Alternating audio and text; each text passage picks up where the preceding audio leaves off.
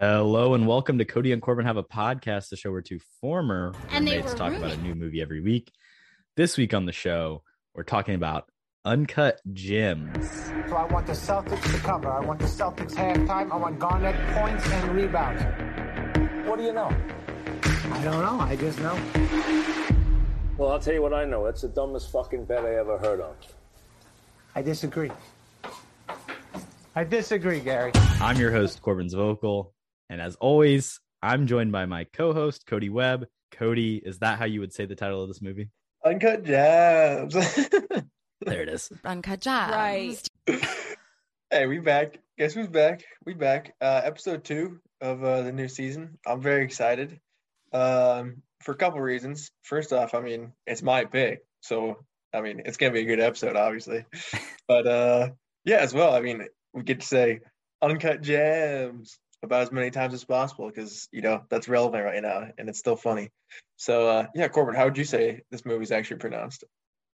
I'd say the way I said it at the top of the episode, Uncut Gems. You know, like you did mention it. It is a little topical right now. We're a little late to the party, but I think it's still there a little bit. And we'll definitely get into the recent resurgence of this movie as we get into it. But as we always start the show, Cody, tell us, why did you pick Uncut Gems? Why?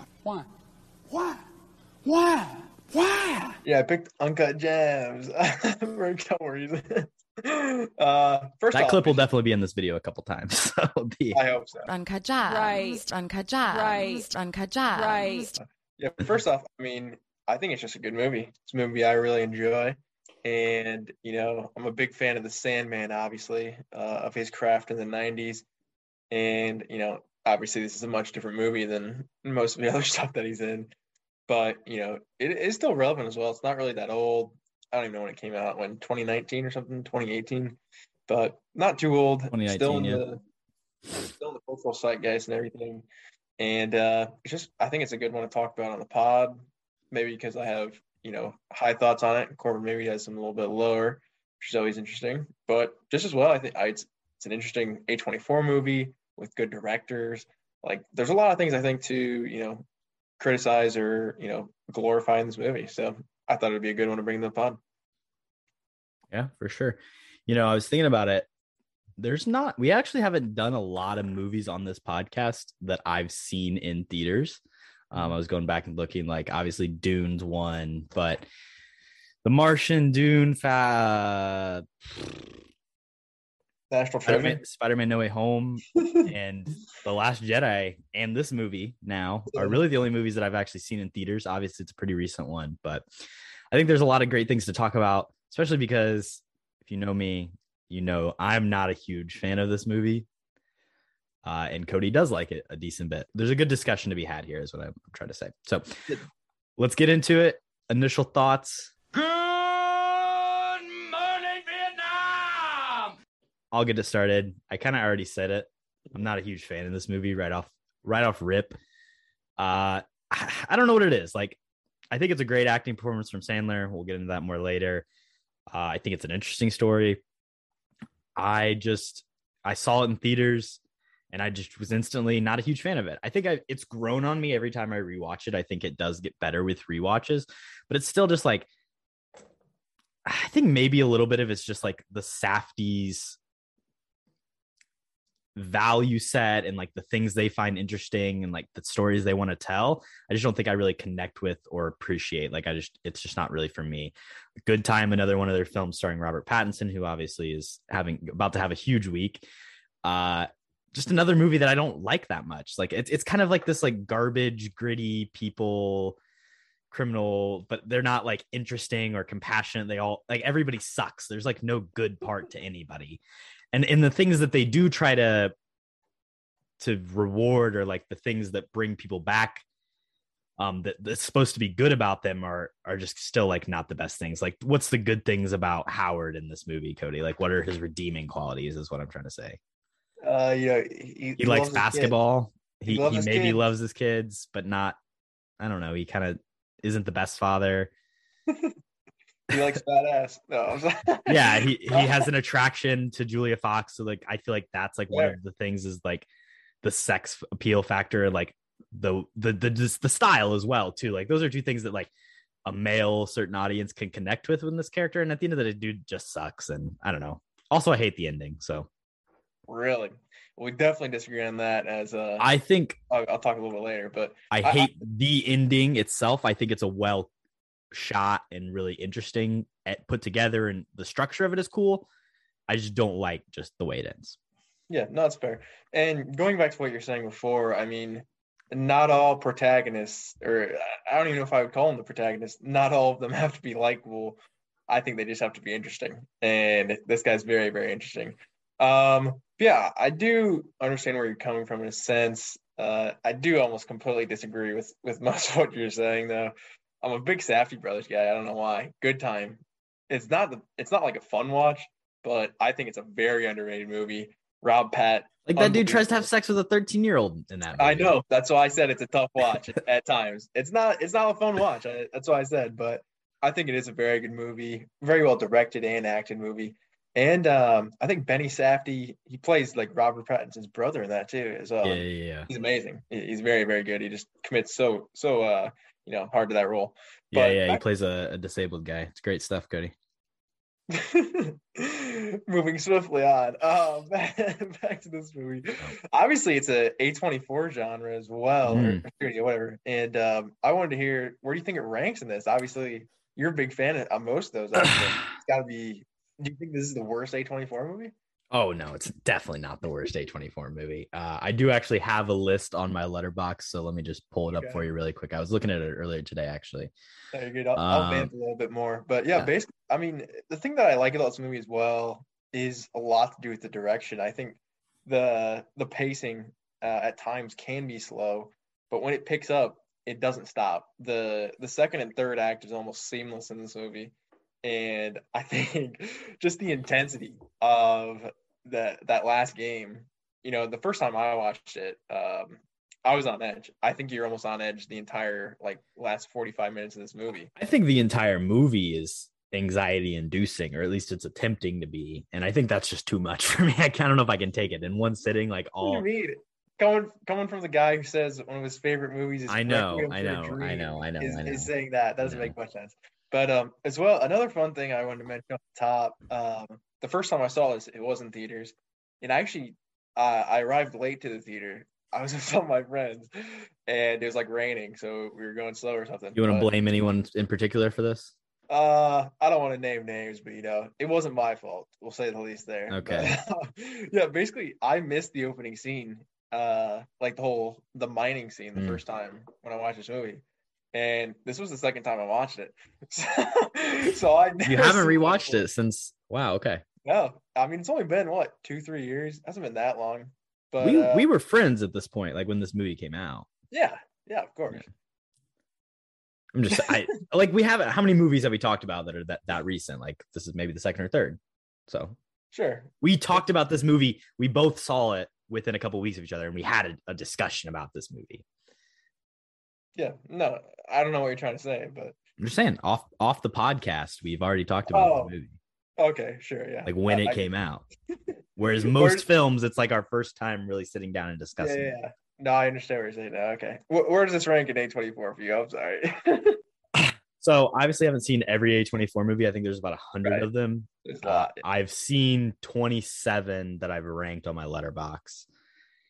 Out of 27, I ranked this movie 20th. Okay, so it's not that low, really. But I will say there's probably some mistakes. There's actually some good movies that are ranked lower than this. People love Midsommar, and I've got that ranked lower. Midsommar? No, it's Samar. It's got an O and an R. And then Enemy, which is a Denis film, I think is worse than this. But right ahead of it, Good Time. So I do think Good Time is slightly better than this movie. Fair. I would probably put this movie above Good Time, but both very. I've actually got a little sandwich here. I've got the Ari Aster on either end, so I got Hereditary, and then in the middle, because I also don't really like Ari Aster's films either. In the middle, we've got Good Time and the Uncut Gems from the Safdies, and then on the other side is Midsommar. So, Midsommar. Saying the title of the movie. I'm sorry. I think you're saying it wrong. But you're making me feel pretentious for just saying the title. Yeah, you're right. Just to conclude my initial thoughts here, I am pretty high on this movie. I do think it is carried pretty heavily by the main performance, obviously, which we will talk about later. But it's also got good supporting roles around him. The cast has good chemistry.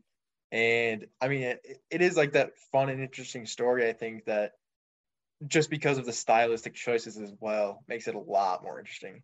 And I'll talk about that later as well. But, I mean, out of the A24s I've seen, this has got to be in my top three probably pretty easily. I was going to say if you had it at two. I know it won't be one, but I wasn't sure if you put it 2, 3. Yeah, what's number one? Moonlight. Yeah, I'd probably put Lady Bird in front of this as well. Okay. I'd say... Have you seen Ex Machina? Yeah, good movie. Not better than this, though. I'd probably take this over Ex Machina, honestly, okay. Which is surprising because I'm a big sci-fi guy. But, I mean, yeah, the top five, you could probably switch them around a bunch, but 1, 2 is probably pretty solid. I'll throw Uncut Gems in at 3. That's my 1, 2 as well, just in reverse order from yours. Lady Bird, Moonlight. Which is understandable. Both pretty good movies. But, yeah, I'm super high on this, and I'm getting into it, dude. Let's do it. Yeah. So one thing I wanted to talk about is the Uncut Gems of it all. Should we acknowledge this right off the bat? Yeah, let's do it. Okay, so obviously this video has been going around of Julia Fox, and she says she was Josh Safdie's muse. I'll play the clip. So because everyone's like, would you consider yourself Ye's muse? Yeah, a little, maybe. What does it even mean to no one that's ever been? Because I remember you were like, this is not the first time that I've like, what is a muse? I mean, I was Josh Safdie's muse when he wrote Uncut Gems. Right. Uncut Gems. Right. Uncut Gems. Right. Uncut Gems. Right. Boom. I'm sure you've heard it. Yeah. I don't even know what that means, though. What's a muse? Well, that was the whole point of the question. She was being asked, you say you're Kanye's muse. What does that mean? And her response is, oh, well, I was Josh Safdie's muse when he made Uncut Gems.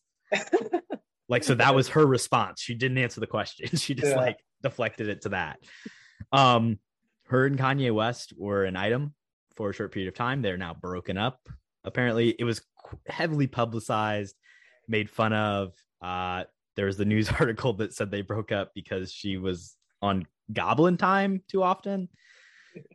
Which then like became such a big thing that she had to address it and be like, this isn't true. It's just some weird rumor that somebody on Twitter made up. The sound of her saying Uncut Gems was huge on TikTok and was overplayed, and everyone did it. It was one of those huge trends. So what are your thoughts on the Julia Fox situation?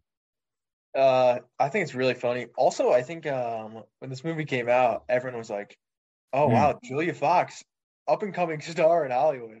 And, like, what is it, 3 years later, she's just an absolute joke. Like, she's basically just Kim K, you know, who can kind of act at this point. But I love that sound clip. I mean, I've said it, like, 5 times already, but I could listen to that all day.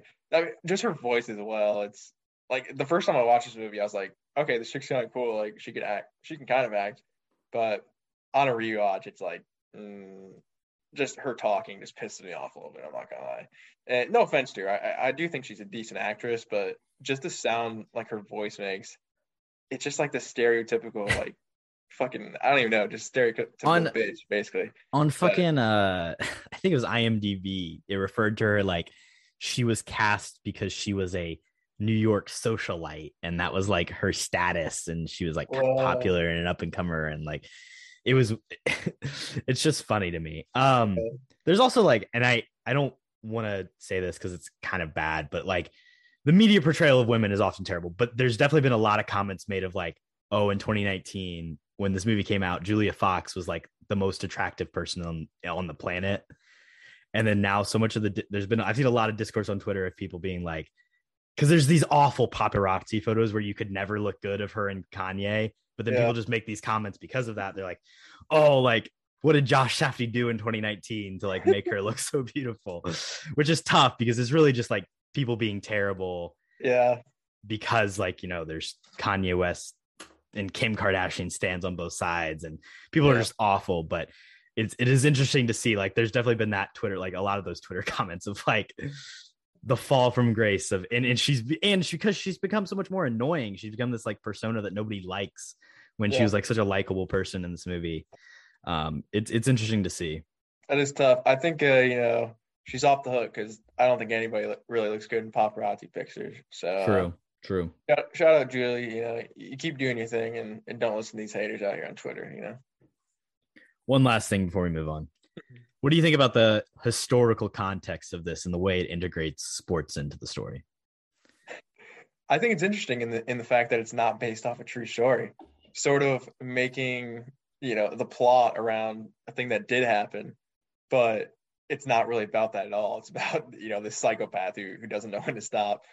I really like it. You know, it makes it seem much more realistic. I think it throws it into the real world when you have, you know, an actual basketball, you know, player like Kevin Garnett, who's like fourth billing or something in this movie. I think that's an interesting choice as well in it itself. And I think the whole NBA aspect actually works pretty well in the movie. And if you told me that going in, it's like, oh, Adam Sandler's a psycho who's friends with Kevin Garnett and he's betting money on the Celtics. I'd probably say it's not going to be a very good movie, but I think just, you know, how it's directed and how it's written, how it's acted, it's actually pretty effective. Yeah, and it's actually really impressive because it's not like they wrote this to fit Kevin Garnett or his story. No. They had it pretty open. They actually, at one point, had a different NBA player in mind, which is in my trivia. Really? I didn't know that. So we'll get there.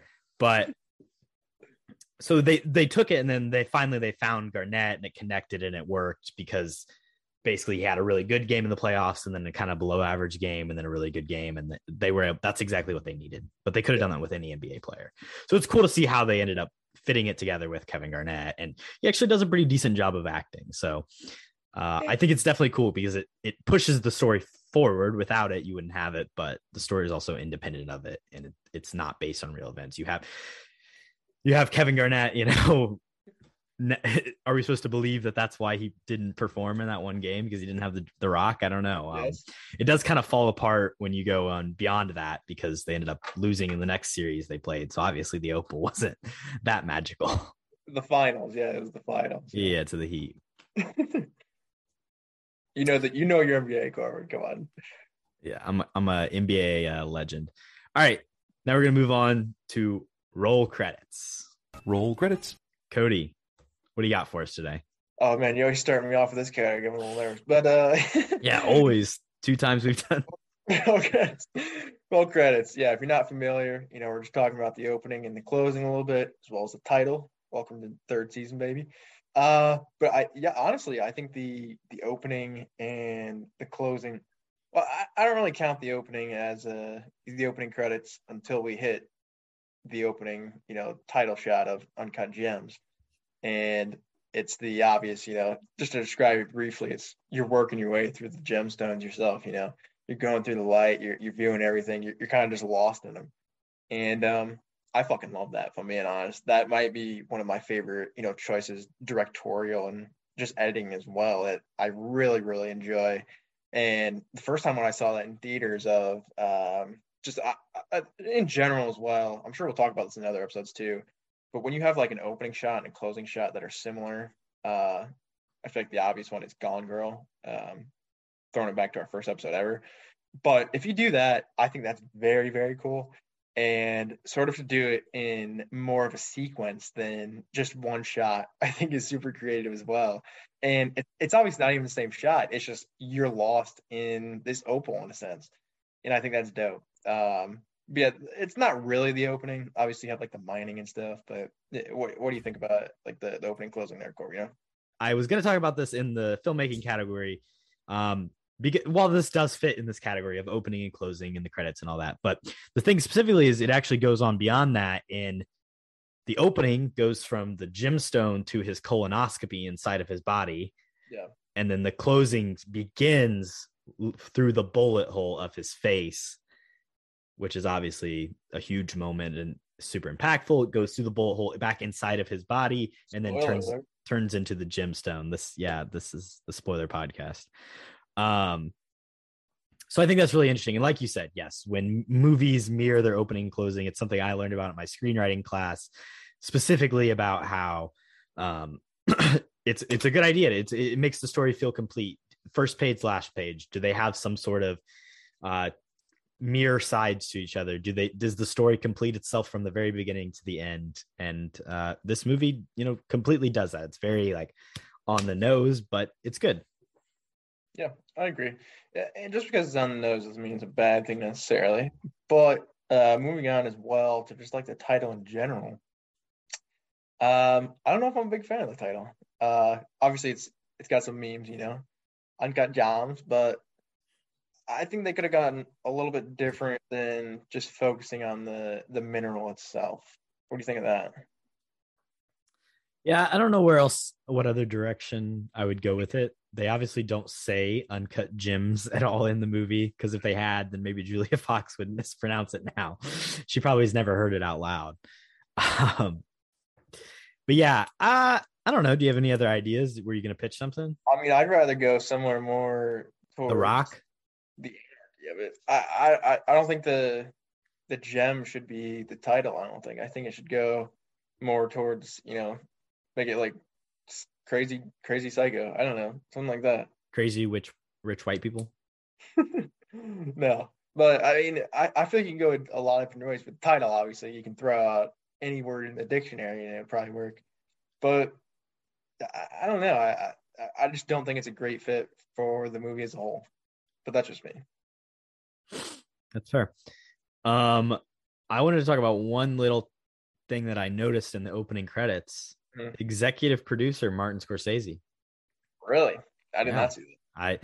That surprised me when I saw it. I was like, oh, interesting. So I don't know what the connection there is. I didn't really do a ton of research, but you see Marty on a movie. It's got a little bit of air of that kind of bloody ending, big shoot up, ton of F-bombs.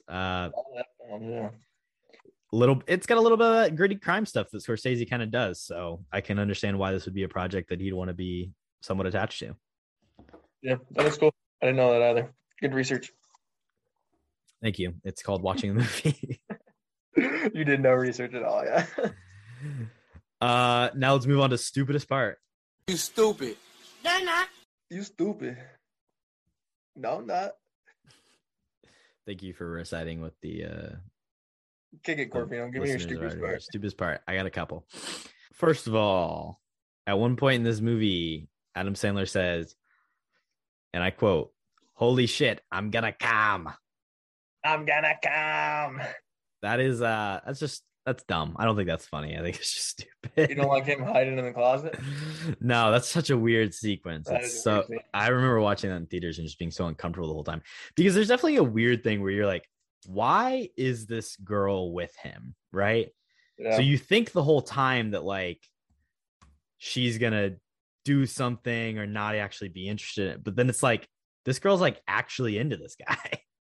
And you realize that throughout the movie.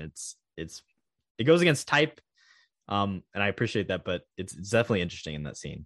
Yeah, I mean, she's got a tattoo on her ass. Yeah, you're oh, even when he breaks up with her, she still comes back with a tattoo of his name. She is obsessed. Strange relationship, based off of Sandler's looks.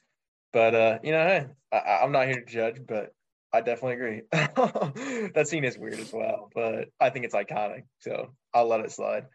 I do have a couple. My first one is sort of a 2-for-1 on both sides.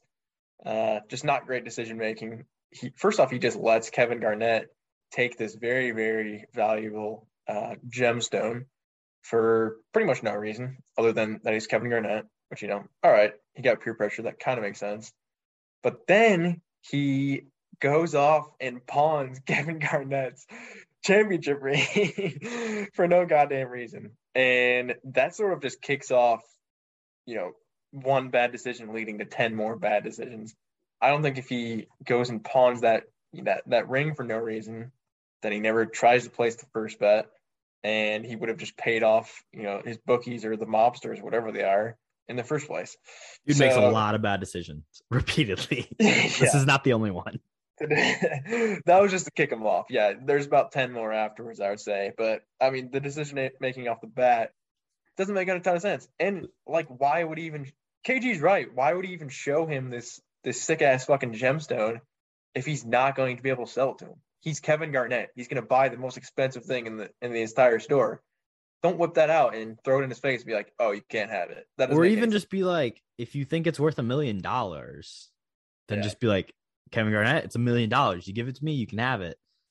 Otherwise, it's going to auction like that. He's like, it is for sale. It's for sale for $1 million. Yeah. I don't know.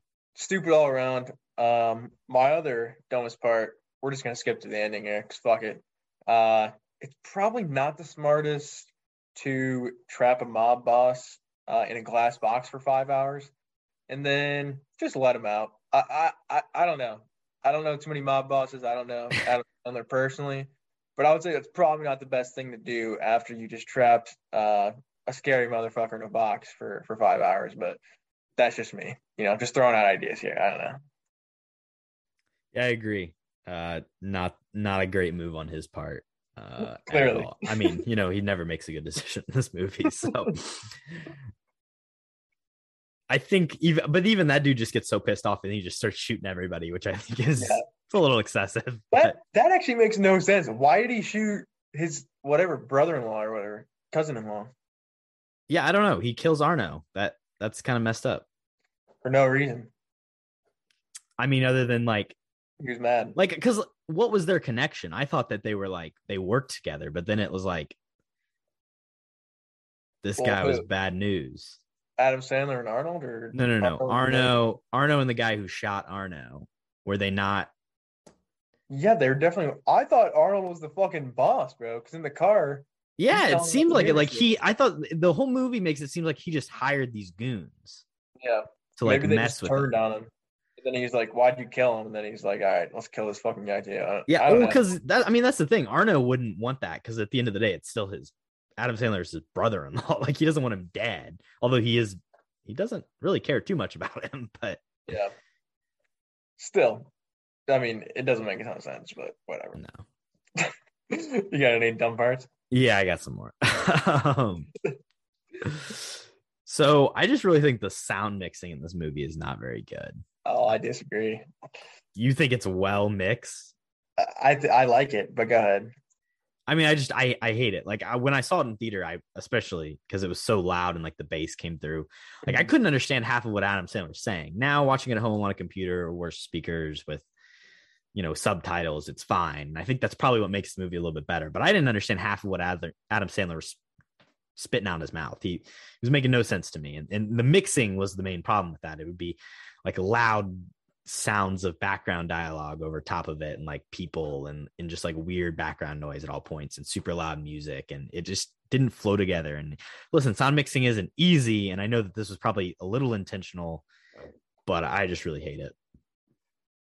Yeah, I think it's straight up just a directorial choice. I mean, obviously it's not like perfect mixing where you can hear everything they're saying in the club. I was going to talk about this. This is going to be my filmmaking thing because I didn't have much. But I think it's just very unique and very cool. Like in loud areas, they said, fuck it, dude. We're going to run the sound like it would actually be in this situation. I think off the bat, obviously, that first scene with KG and all the bros in a store or whatever, like you can't understand what half the time they're saying. And I feel like that's how the conversation would go. It makes it feel like super whatever that was, genuine to me. And it kind of takes me out of it. I'm watching a movie and it kind of feels like a documentary at that point, which I think is super cool.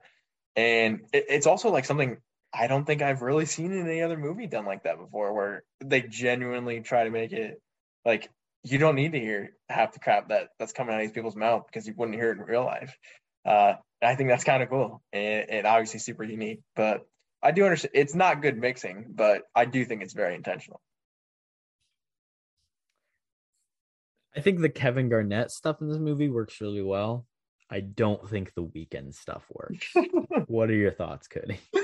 Yeah, I'm not too sure why the Weeknd's in this movie. Other than, you know, he gets a couple songs on the soundtrack. So I was looking into it, and like The Weeknd was like one thing that they really wanted. So it went. They had a different NBA player in mind, and then when they moved away from that, they found like they had The Weeknd set up, and like because he was like popular at the time, like in New York, he was starting to get big.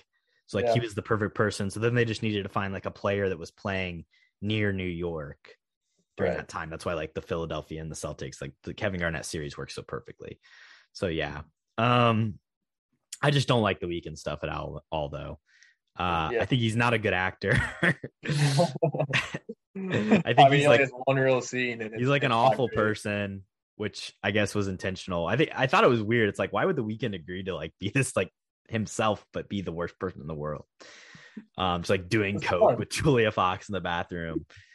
And I guess he said that it was like, yeah, this is like how I was that douchey back then. So I just decided to play it that way, which I mean, I guess fair enough, but I just, I think it's just a weird inclusion in the story. You don't need it. I think the Kevin Garnett stuff you do need, but I think the Weeknd is so unnecessary. It's just like, almost like, oh, hey, we have the Weeknd in this movie. And like, it's a selling point. Yeah.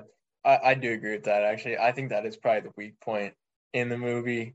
I mean, he's in it for what, like 15 minutes, and that scene's pretty much as useless. I mean, it is cool with the sound mixing and everything, and it's cool visually with the black light, but I mean, that scene really adds nothing to it other than, you know, Julia Fox rubbing him up a little bit. But the way Damani's like orange hoodie glows, and that looks incredible. That is really great.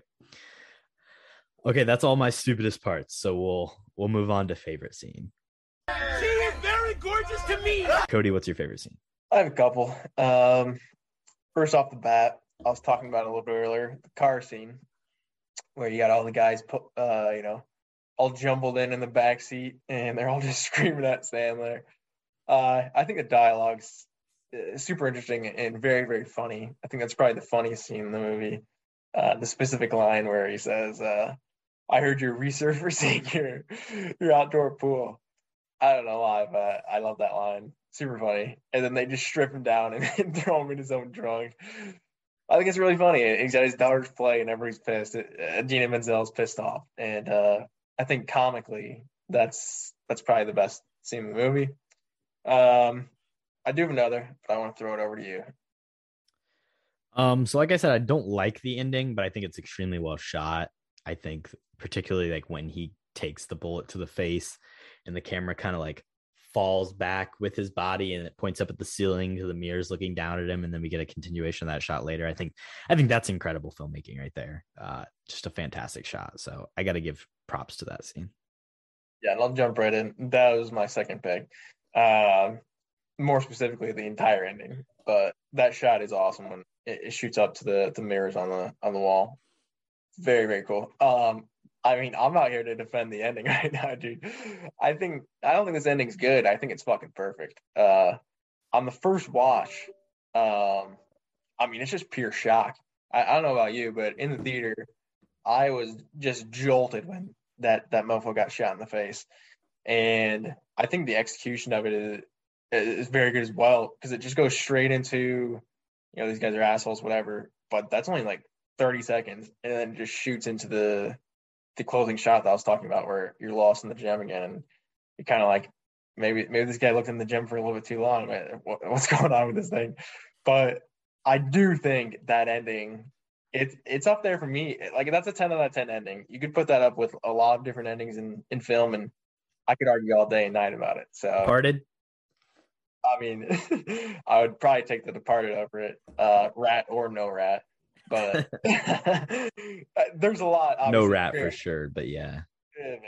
There's a lot of obviously very, very good and classic movie endings that you can compare this to, but I'm here to stand for this, man. I really enjoy the conclusion of this movie, and I think that's one of the hardest things to do when you're making a movie is make a very good ending. And I think they did it pretty flawlessly here.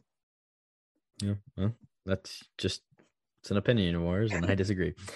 My second scene is the Passover scene, and it's primarily because there's a big reveal in that scene, in that up to that point you don't know that Arno is his brother-in-law. So I think that's a really cool scene, the way that like when he goes to the bathroom and then Arno comes up, and just like kind of the editing of it all, and like just that reveal of he's sitting at the table and you're like, oh shit, there's that guy.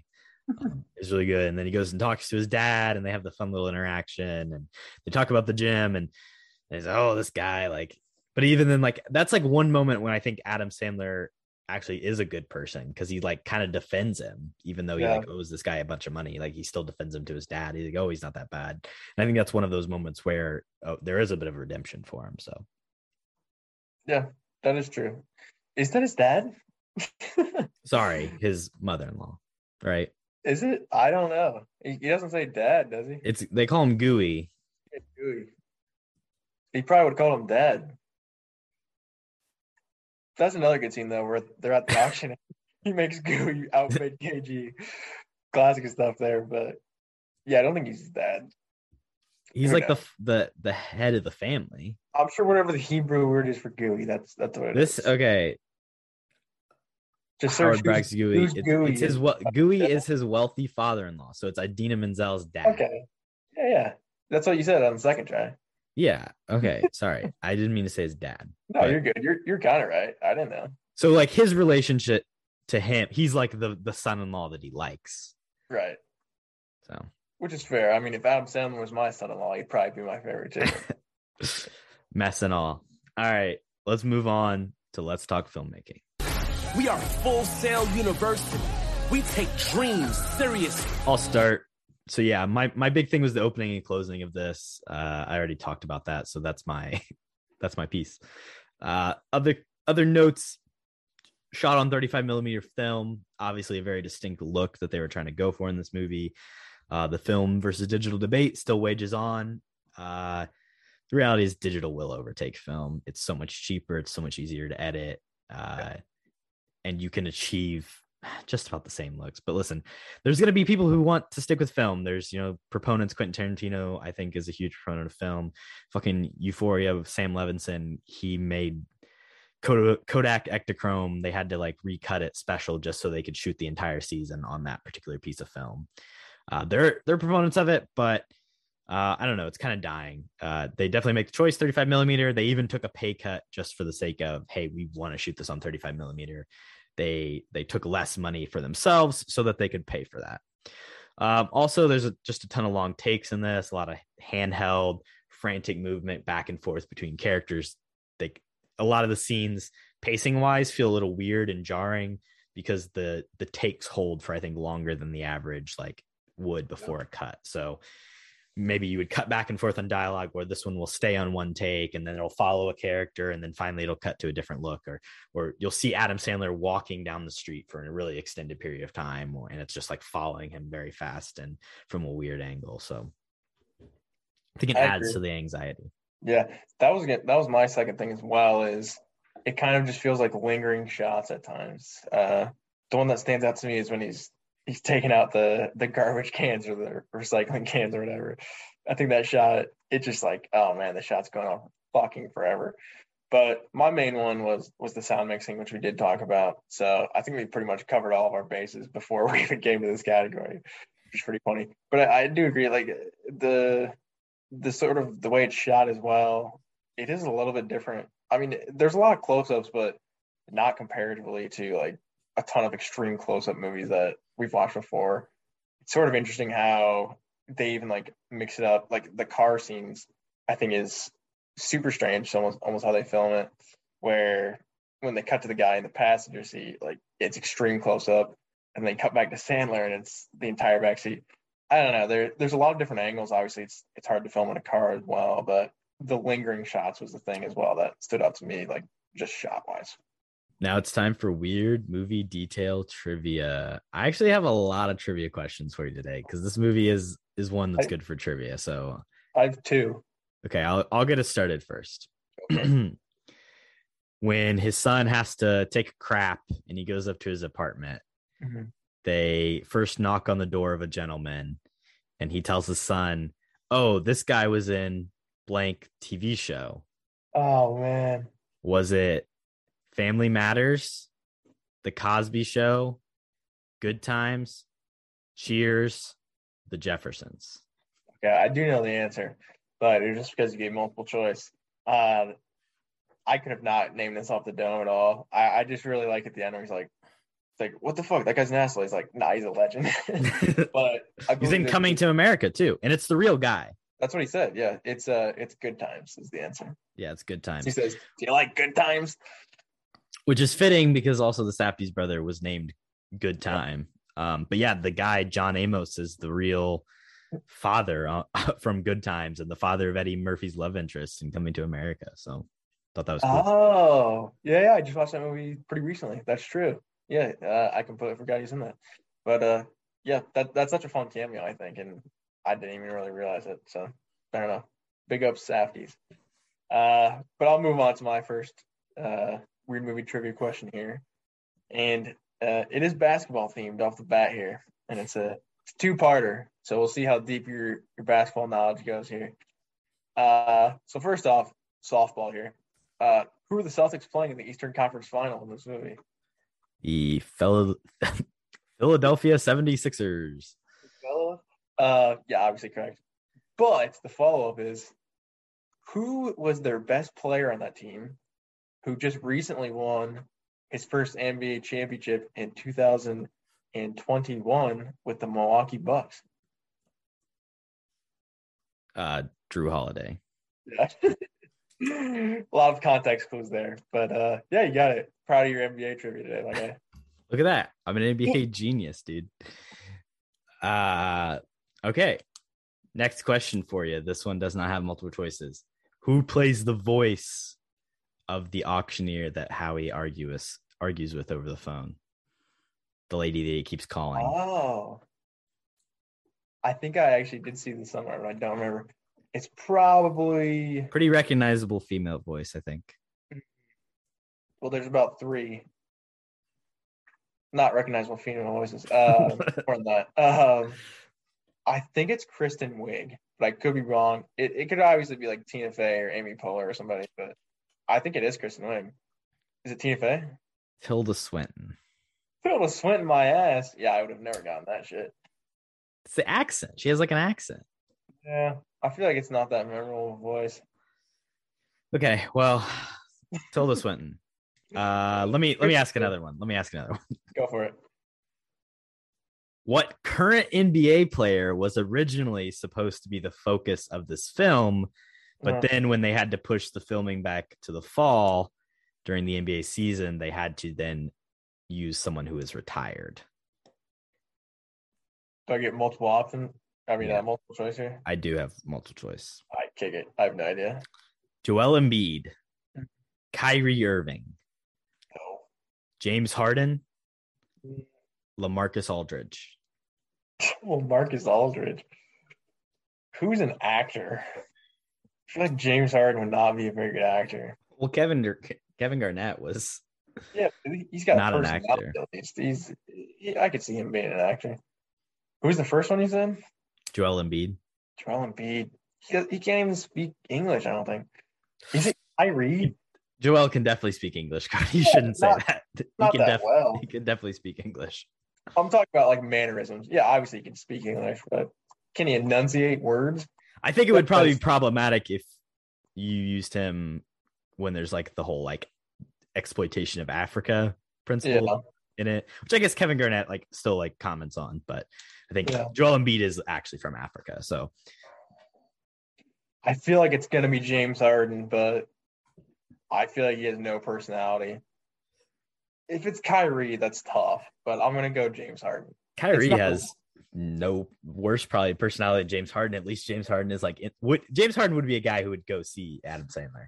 Yeah, but I don't know. Like in between strip clubs, he'd probably be, I don't know if he'd be staring at a gym. Either way, it's Joel Embiid was the answer. So really? Yeah. Wow. I would have never guessed that. Well, the thing that I guess fits there is Sixers, Philadelphia, close to New York. Yeah. Irving in Cleveland, Harden, Houston at the time. Yeah. Why'd you pick LaMarcus Aldridge as a throw-in?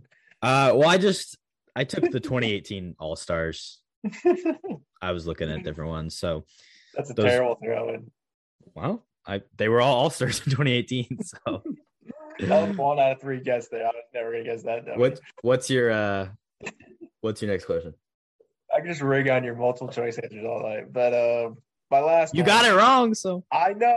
Okay, my last one is actually pretty interesting, I think, and I don't know if you know this, but you can probably guess it.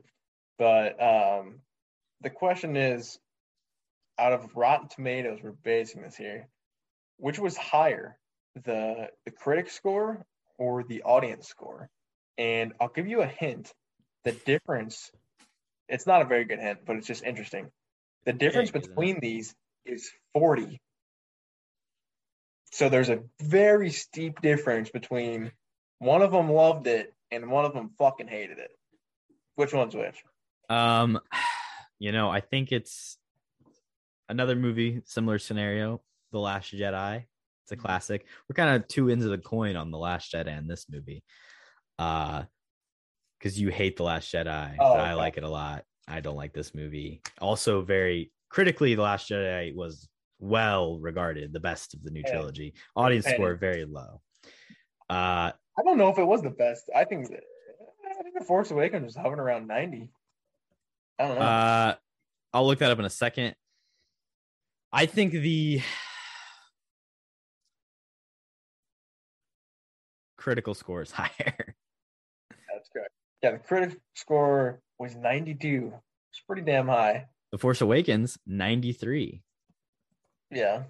What's the last year? Like 94, 92? Probably 90, 91. Okay. Yeah, I told you. But 42% audience. Yeah, that's fucking deserved. But yeah, Uncut Gems, 52. Rise of Skywalker, 52%. Hey, there we go. Audience? So, yeah, no, tomato. What was the audience? 30? 86. Oh, get the fuck out of here. Why do people like that movie? Rotten Tomatoes is fucking broken. But we're going to talk about them in a couple episodes. Yeah, we will. But I just went, I don't even know why I went on Rotten Tomatoes. I think I was trying to look up Adam Sandler's highest tomato meters, and I couldn't find it. So I was like, whatever. Just it's got to be this movie, right? Or Pixels. I don't know, dude. Pixels. Yeah, you know, critically acclaimed Pixels from Adam Sandler. That, his last live action role prior to this one.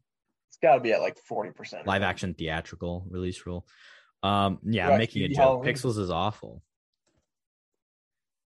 But yeah, QB Halloween, not theatrical, but still a good movie. What Adam Sandler movie do you think is higher? Punch Drunk Love. I don't know. He's been a lot of shit, dude. Fucking. I'm sure it was 79%. Billy Madison's not going to be that. Hotel Transylvania. I don't fucking know. This guy's been in everything, bro. All right, we'll move on. Billy Madison, 40% Rotten Tomatoes. Yeah, my point was it was 92-52, which I thought was interesting, but we're way past that now. You got any more trivia? Yeah, I got two more for you. Jesus Christ. Based, okay, so the film is the fourth highest most uses of the F word. Mm-hmm. Which of the following is how many times it was said? Fuck you. 569, 596, 659, 560. I didn't hear anything you said. Something about fives and sixes and whatever. I'll go with fucking D. Yes, 560 times, which puts it at fourth. SwearNet, the movie, uses it 935 times.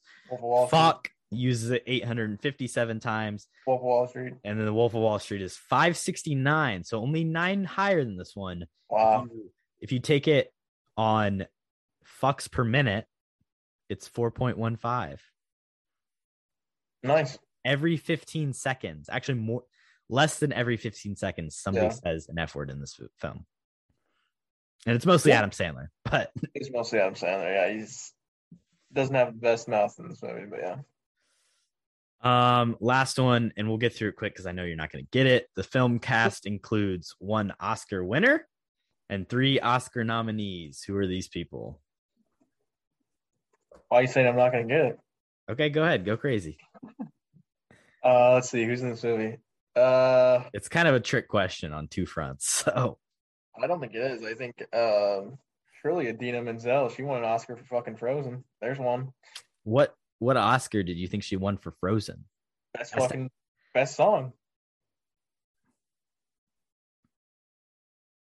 They won something.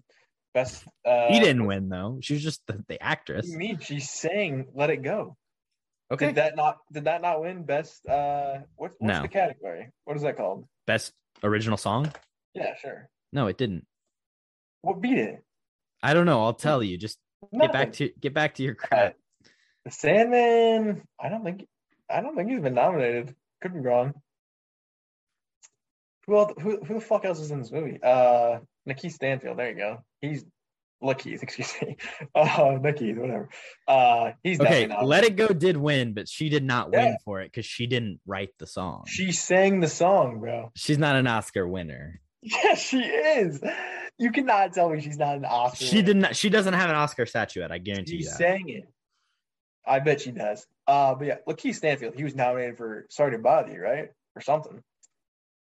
It was Judas and the Black Messiah. He wasn't nominated for Sorry to Bother You? No. Really? Okay, I thought he was. But yeah, he was definitely nominated. So that's one. We'll say Sandler's nominated. Is he? No. Really? This was going to be his first one, and then he got snubbed. Who the fuck else is in this movie? There's no actors in this movie. Maybe Arnie? What's his name?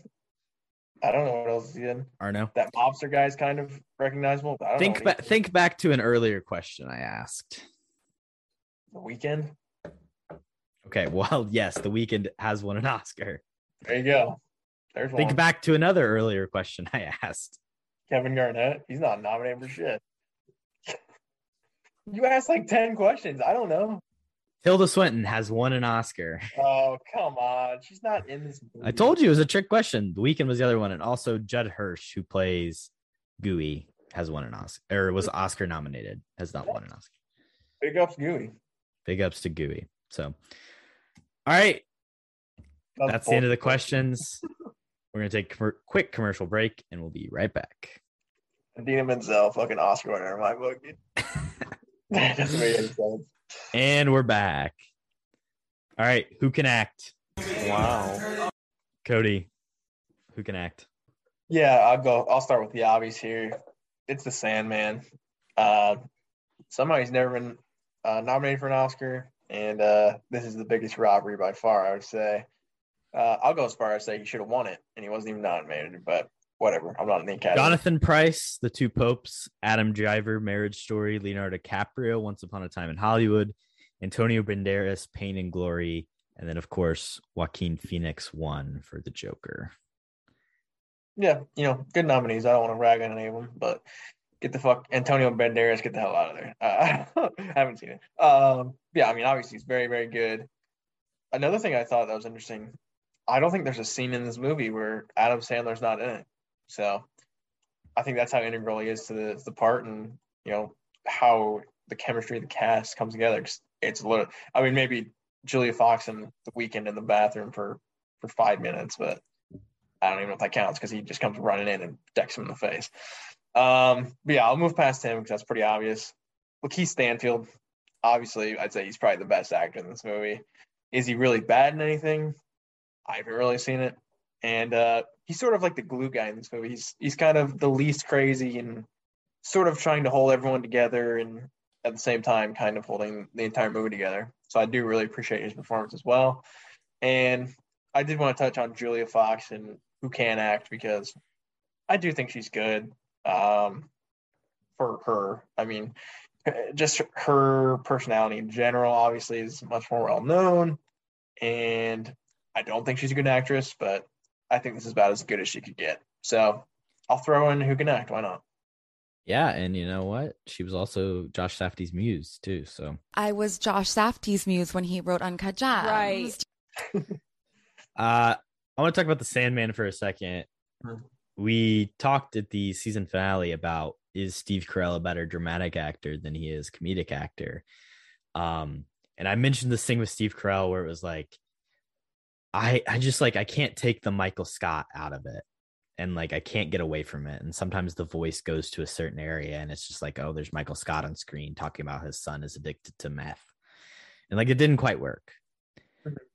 Adam Sandler, not the same thing at all in this movie. I don't think that happened. Like he is like fully in this character.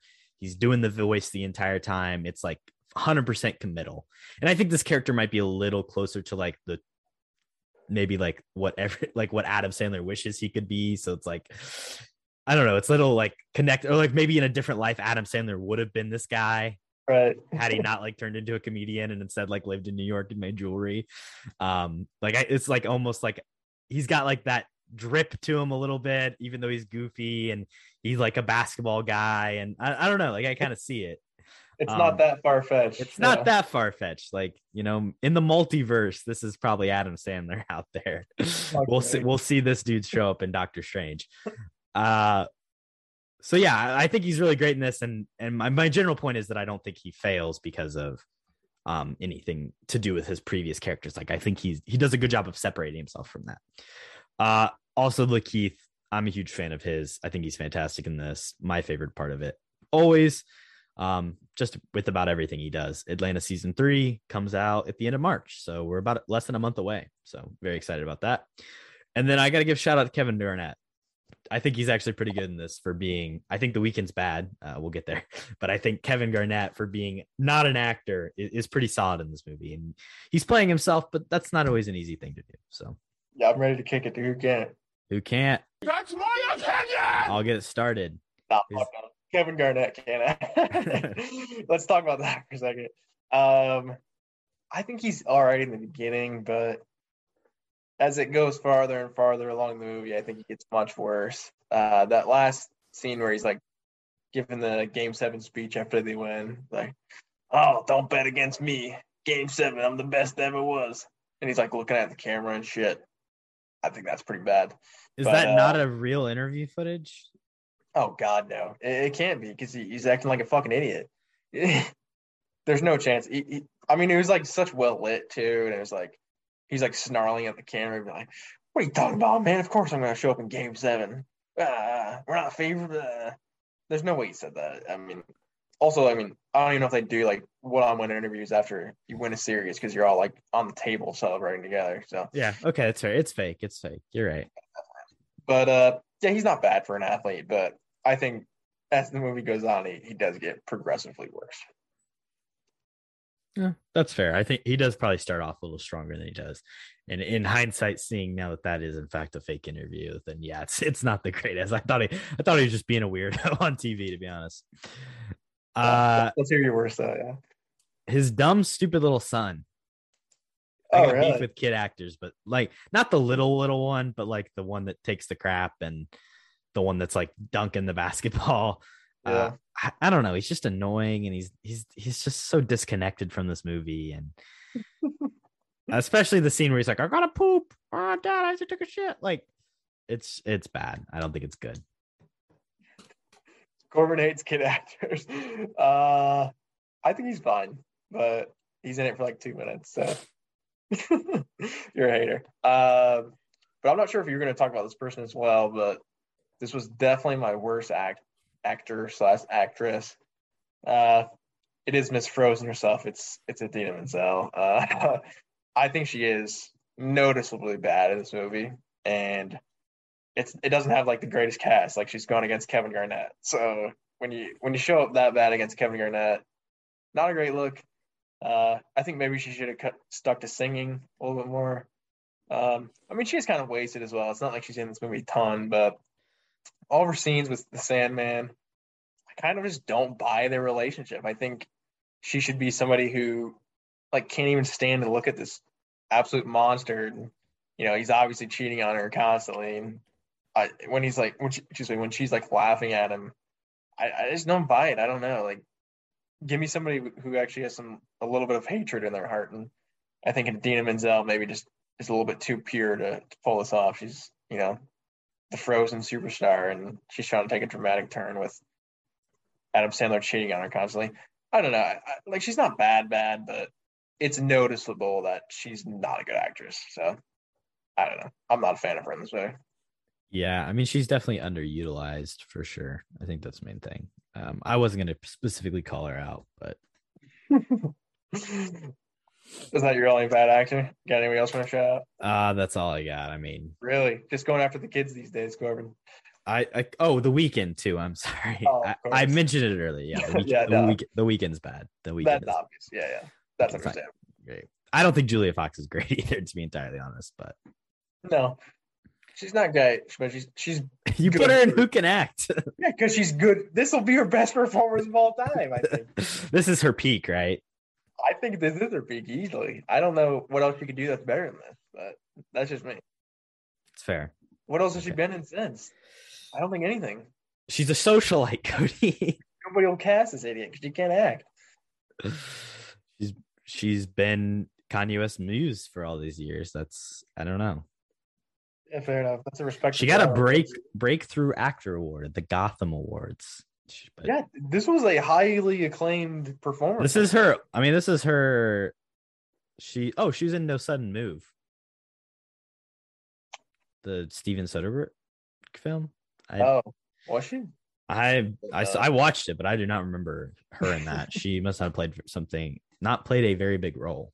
I will say that. I have no idea. Soderbergh's always casting weird people, though. So yeah, that's not super surprising. Making it into a Soderbergh film, not necessarily that hard. He'll cast anybody. Damn, shots fired. I mean, he produces a movie every single year. Oh, I do remember in No Sudden Move, actually. Yeah. What she do? She's like she dates somebody. I don't know. I didn't like this movie that much. I think she might be with John Hamm. Maybe I could be wrong. It's a good couple. She's like the wife. I think she ends up like shooting somebody though, or something. Oh, nice. But I don't remember what was I saying before that. Before we talk about who she is in this movie. Oh yeah, Steven Soderbergh. He makes a movie every year. He casts a crazy cast of people. It's, you know, not surprising. Julia Fox got there. Pretty typical. All right, let's move on to the recast. You're fired. You're fired. You're fired. You're fired. Cody, get us started. What's your recast? I do have a couple. The first one, I'm still open to some options here. I'm getting rid of Idina Menzel. I do just want somebody who has like just hate behind their eyes, and you can just feel the tension, sort of when they're just in the same room as the Sandman. I did have some trouble coming up with some options. I think Aubrey Plaza is a very good option, but she's a little bit on the younger side, so she doesn't really fit at all. But I do think her mannerisms are exactly what I'm looking for. So maybe a little bit older. Maybe Gwyneth Paltrow. That's a bad choice. My better one, maybe Regina King. She has some comedy in her background as well, so maybe her and Sandler have good chemistry, and I think she can pull off, you know, a little bit of the angry side. So I'm going Regina King here. I think that's probably my best option that I could pull from. But yeah, I don't know. I feel like you could go a lot of different ways here. Just cast an unknown who just fucking hates Adam Sandler, and that'll probably work. Fair enough. My recast, I'm replacing Julia Fox. I'm taking away her peak. And I'm casting an actress that her name, I might mispronounce this and I apologize. Her name is Isa Gonzalez, I believe. She was in Baby Driver. She plays the girl that's with John Hamm in Baby Driver. Yeah. She's also in the Fast and Furious Hobbs and Shaw thing. She plays like Madam M. She showed up in I Care a Lot last year in 2020. She plays, I think, our favorite Gone Girl's girlfriend, I think, in that movie. But yeah, I think she kind of fits, you know, she's like this young, attractive female. She's the same age as Julia Fox, but I just think she's much better of an actor. So just put a real actor is basically my point. And I think her look fits, and her mannerisms fits. Like, she can probably play the same type of character that Julia Fox is playing, but just do it better. So. Yeah. I actually like that a lot. I think she's super good in Baby Driver. So, and I when you said that name, I didn't even know who that was, but when you said all those performances, yeah, she's actually pretty good. So why not? I do have one more, and sure. It is basketball related. Kevin Garnett, the famous basketball player, he's gonzo. Get him out. And you know what? Who's the best basketball actor of all time? Corbin, throw me out a name here. Who are you thinking? Shaquille O'Neal? Hell no. It's LeBron James. I was gonna say LeBron James is two for sure, but I mean, have you seen Space Jam 2, dude? I mean, I have. Have you? No. You know, I didn't think so. It doesn't get much better of acting than Space Jam 2. He's actually pretty good in Trainwreck. Or is it just Trainwreck? I don't know. That's Trainwreck. Amy Schumer flick. You know, Amy Schumer's whatever, but I kind of like that movie. But and LeBron's in it, and he's good. So, you know, if we're doing a basketball acting performance in the 21st century, I don't know how we're not going after LeBron James here. You know, I'm not sure what the Safdie brothers' budget was here. Obviously, Kevin Garnett, they probably dished out a few bucks, but, you know, just give him $1 million more and give it to LeBron. Might as well. Well, obviously, there's the whole retired player thing of it that fit. Yeah. I think the story does get better when you pick somebody who, in a year when they're a champion and they like, oh, they get this magic rock and then they go on to win it all. You obviously still have to find like a series that fits and is close enough. Again, like they when LeBron, I mean, they could have done, I guess, the finals. Down 3-1 against the Warriors. That would have been perfect. But that's not near New York whatsoever. Who fucking cares? It's in Cleveland and California. and Oakland. Like, yeah, you can bend it. I don't know. He flies in like a couple. I mean, the Heat would have at least been better. Like the Heat, you couldn't Heat Celtics, and at least he's in Boston. But I don't know. I don't think LeBron is the type of guy. Like I think Kevin Garnett fits the bill of the guy who would get obsessed with this weird opal gemstone a little bit more. And I don't know if LeBron's quite got that energy. I actually buy that. I'm not gonna lie. Good counter argument there. KG, you're still in. Let's move on to our rating. You're gonna look at me and you're gonna tell me that I'm wrong. Am I wrong? Let's do it. Mine is gonna be significantly lower. So why don't we start low and end on a high note? It's actually maybe not as low as you'd think. I'm going to give this movie a 47 out of 69. Fair. I, as mentioned, I'm going to go much, much higher. This one's tough to place for me because it's not my elite, but it's definitely on the upper echelon of good, I think. So, you know, I have a lot of movies hovering around this area for me, sort of I'd say the 58s to 62 out of 69. I'm going to go with the 61 out of 69. I think this movie... So you are lamenting it as better than Lady Bird. What I put a Lady Bird as? 60? 59. Oh. Well, I'll go 60 then. Sure, yeah, I'll put this above Lady Bird. Whatever. This fucking point system's a joke. I'll go 60 out of 69 to keep it closer, but... I mean, yeah, I think this and Lady Bird are on similar terms, honestly, and the direction I'm both a big fan of, and the acting I'm both a big fan of, and I think this movie deserves all the credit I gave it. So, yeah, Uncut Gems, big fan. 60 out of 69. You're a big 60 guy. Uncut Gems, 60. The Martian, 60. School of Rock, 60. Gone Girl, 60. Those are all pretty even movies, I'd say. Yeah, fair enough. Spider-Man No Way Home, 61. Yeah, I think that's a good spot for it. Just because I like Spider-Man. It's all nostalgia bait here, dude. If I hated Spider-Man, it'd probably be like a 45, but I really like the Amazing Spider-Man movies, even though they're shit. I don't know why, but I really enjoy watching them. So. Right.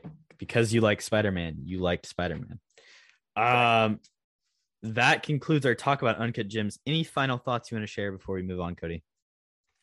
I think we covered most of it. You know, this was a good long discussion. Got a lot out there. That's sort of what I was looking for in a pick. Just something that has a lot to talk about. Not necessarily, you know, we have to agree on, or it's, you know, the best movie of all time or anything, but just some interesting stuff behind it. And I think it was a fun episode. Also, disclaimer: if you're still listening, we're filming pretty late. And, you know, if the energy's a little bit off, I think we had good energy, but it is midnight, to be fair. So I do have work tomorrow. Corbin, I'm sure, has class that he won't go to, but. All right. We're still here, baby. Let me hear your Rex, Corbin. Yeah. Well, we have a podgurthm first. Wow, what a difference. Oh, we're doing the fucking thing. Season 3. Season 3, baby. Season 3. Season 3, new categories. All right. Got it right here. Boom. What's it say? Oh, new movie. New movie. Not doing that. We get a pass. Fuck the Here we go. This is a good one. Men in Black. All right, you go first. All right. Men in Black. I got to say, I think the third Men in Black is actually the superior Men in Black. I think that's the best in the trilogy. I think the time travel stuff's really fun. I know you're a huge fan of time travel. And listen, I think in this movie, it's actually really fun. The connection to his dad at the end.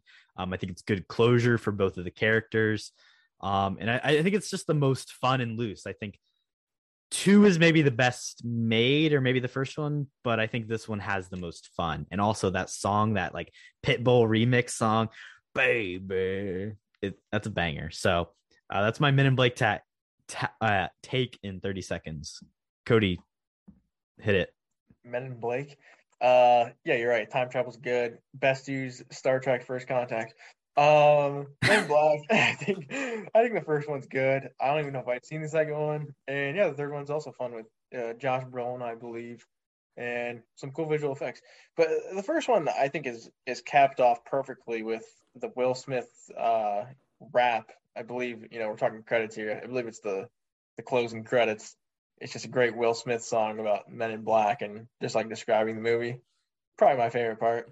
Also, there's like a talking dog or something in the second one. Like I said, the pug. I think he's in the first one too. Yeah, I think the villain in the bad is bad in the first one. Any thoughts on Men in Black International, Cody? No, I do have thoughts on Men in Black and the 21 Jump Street. Yeah, evidently it's like one of the funniest scripts Jonah Hill's ever read. I want to fucking see that movie, dude. I love the Jump Street movies, and you throw Will Smith into those, I think that's uber fun. You get Ice Cube and Will Smith in the same room. I don't know if you can beat that. So I'm down for that movie. International. I do like Tessa Thompson, and Chris Hemsworth is funny in parts, but I never thought really that movie had anything going for it. And I don't know why they made it, to be honest, but you know, it is what it is. Well, it's officially March, which means it's Oscars month. And that means Will Smith is about to be an Oscar winner by the end of this month. So I picked it. So recommendations, Cody, what do you got?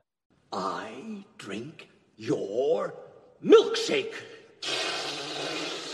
I drink it up. I got a couple, and I did actually finish Peacemaker. So we both have finished it. So let's just throw spoilers out. Yeah, we were talking the other day. You were saying like Mern had a specific acting scene where that's why he was cast. I don't know what the fuck you're talking about. It's when he's like found out he's an alien or whatever. Yeah, I think that scene's good when he's yelling it out of bio. I think that guy's a terrible actor, and I don't know why he's casting anything else. But yeah, Peacemaker overall, I really like the pilot. I'm not gonna lie. And after that, everything else was all right. Vigilante was very funny as well, and I think he should get his own show. I'd watch that 100%. But Robert Patrick, you know, I just wish they cast somebody else just because I like Robert Patrick. But sick suit, but racist. Yeah. Other than the white horns and stuff, you know, not a big fan of that. But yeah, you know, I don't know. It does have like interesting themes, and it sort of does the James Gunn thing where it goes from like uber serious stuff to just ridiculous camp, which is his style. And as a show as a whole, I do enjoy it. I'd probably watch it again, but I think the acting is so bad and the plot's really not that interesting with the butterflies and shit.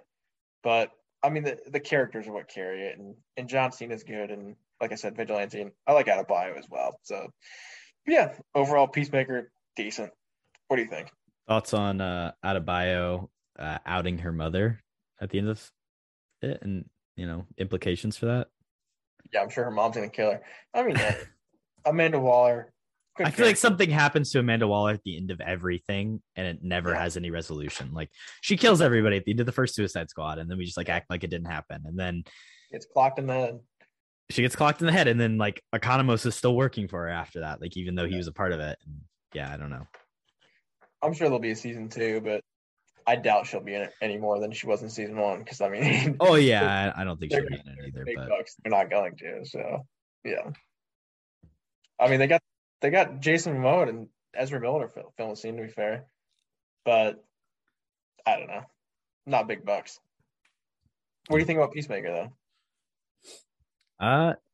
I think it's all right. You know, I think it's decent. I think my thoughts are about the same as what I said last week. Like, I don't know if we necessarily needed this. It was a decent watch. It was very bingeable. I don't know if I had watched, if I really would have been like anticipating weekly releases with it. if I'd been watching it at the time, I think this one was for me better to binge. But yeah, I always prefer a good binge if I'm being honest. But my other recs, obviously still working through Game of Thrones, about halfway through season 4. Rip Joffrey, about time. And Arya's a fucking badass. Oh my god. I think she's my new favorite character, but there's a lot of good characters, obviously. Sir Davos as well, underrated. Nobody, I guarantee nobody has any idea who that guy is, but he's a G. The pirate who's learning how to read. But my other recommendation, a flick I checked out last night, it's actually the first time I'd seen it, is Whiplash. It's back on Hulu finally. Have you seen Pedro Pascal yet?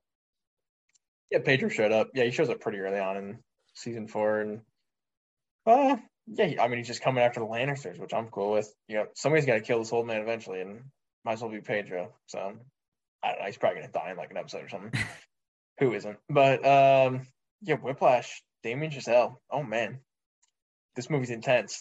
This movie's very, very intense. And J.K. Simmons is a fucking psychopath. Miles Teller is also a psychopath. A couple of the best just, like, dual roles I've seen against each other in a while. And another fucking movie, dude. What an ending. What a fucking ending. This is a good movie. I put 4.5 on Letterboxd, but it's creeping up to that 5 range, and it's really just the character piece on a just single musician like that with such a prominent role in his life, just telling him he's fucking constantly shit over and over and over. I think that's very, very interesting, honestly, and I don't know. Damien Chazelle, like, obviously this movie's gotten tons of good stuff, and I've wanted to watch it. It's been on my list for a while, and rightfully so. I mean, it's a hell of a movie. I'm gonna check out La La Land because I mean, you gotta check out everything Damien's doing. But this is definitely one of the better movies I've seen in the past couple of years. Yeah, I think Whiplash is great. Obviously, the J.K. Simmons performance is incredible. I think Miles Teller is just as good. I don't know, dude. I think he's crazy good in that movie. Damien Chazelle coming out with a new movie starring Brad Pitt, Margot Robbie, Tobey Maguire.